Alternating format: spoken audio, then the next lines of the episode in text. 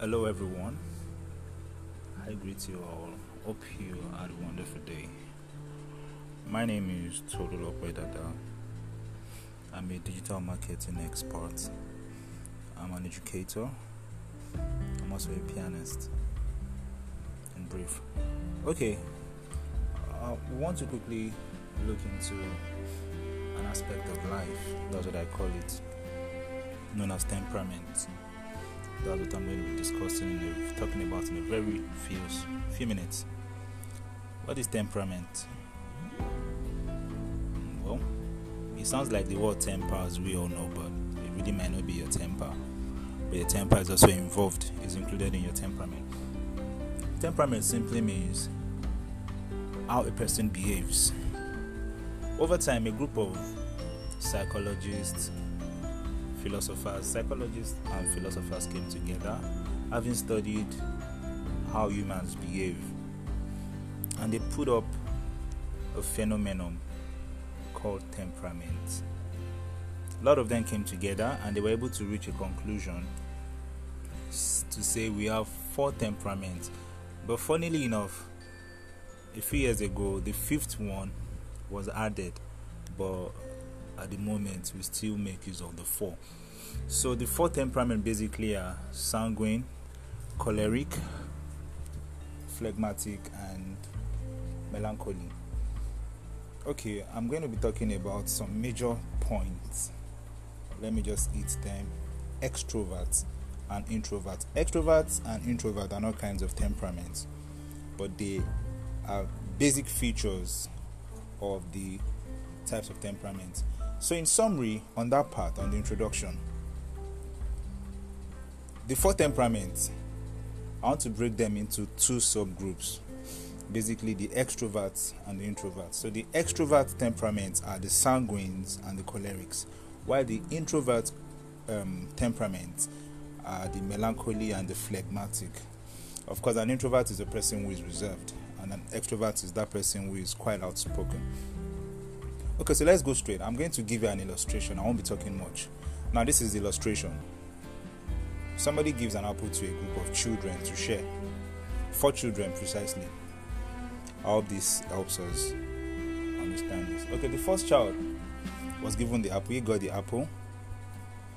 He chopped the apple like he cut the apple into different sizes, different shapes. And I started throwing the apple at different people, at others. Said, okay, open your mouth, close your eye. Close. If you open your mouth, he will act as if he wants to put it in your mouth. Then he puts it in the other person's mouth. Now that's one person. That's a sanguine. Now, what does that tell you about a sanguine? Sanguines are playful. Everything in their life, eh, they do it in a playful way.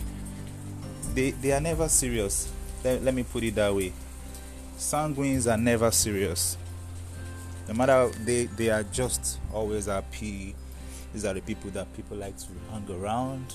They make many friends. They are always happy. They are sociable. Most of them make good MCs. Some of them make good nurses because they then they can always play with their patients. It's a brief one.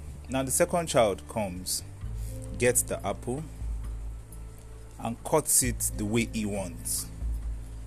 He took the lion's share and give others what he wanted them to get. And others begin to hey, why, why, why, why is my own small? If I give you blue, eh, understand that kind of thing. Like, that's a choleric. Choleric do things their own way. Like, I'm the one in charge of this apple, and I'm going to share it the way I want. So cholerics are stubborn. They are go-getters. They are disciplined. But the one major bad side of cholerics is they don't mind stepping on toes. They don't. They are emotionless. they don't really care how people feel. They are good bosses. That's the word we use for choleric. They are very bossy. But the good thing, like I said, they are go-getters. They are disciplined. Once they decide to do something, nothing stops a choleric from achieving whatever he or she wants to achieve. Now, the third, um, the third temperament, I beg your pardon, is the melancholy. Melancholies have been believed to be the richest of all temperaments, but at the same time, melancholies can frustrate people. Okay, now the melancholic child gets the apple, he gets a ruler eh, to dissect the apple into four equal, distinct parts. Why? because a melancholy is a perfectionist. Melancholies want things the perfect way, irrespective of how anybody feels. They do things the perfect way. That's what makes a melancholy. Now, the major downside of a melancholy is the experience mood swing. A melancholy could, a melancholy will be sad, and everybody around begins to feel like, ah, what's wrong? What's wrong? Like they have this magnetic personality because they are wonderful people. They are very friendly. Okay, the last child, still on the apple story. Now, the last child gets the apple and ask, okay, and just said, for me, I'm, I, th- I think I'm okay. Let me just cut for the three of you. That's the phlegmatic. Phlegmatic are people pleasers. They go outside of their way to make sure others are okay. They are the calmest.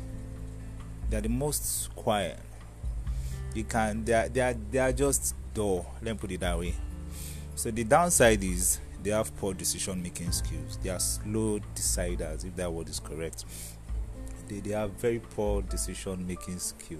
But they are stubborn amazingly. I mean, like, a phlegmatic will never argue with you. They don't have the strength to argue. But see what a phlegmatic has inside his mind. Nobody can change it unless that phlegmatic changes it by himself. So hope with this very short point you have a clue.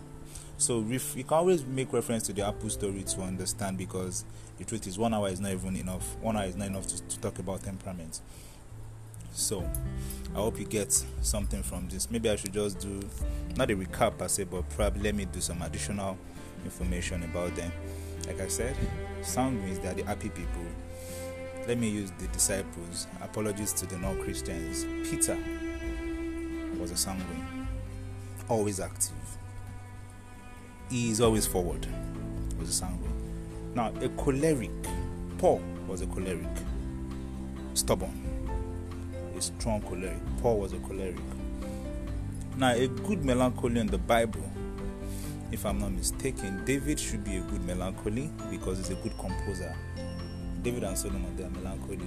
They are, they are good composers. They are well articulated. Then phlegmatic, of, of course, that's Father Moses now, the calmest guy the perfect it was a perfect flag so you can you can go to the internet to make further research i hope with these few words of mine i've been able to convince and not confuse you. Just find where you belong. Another thing about temperament is everyone has more than one. You have your primary temperament which is usually your major temperament. Then you have a secondary temperament. Some even go as far as having three but there'll be a major temperament. You can call in for further questions in case they are not clear. Thank you very much.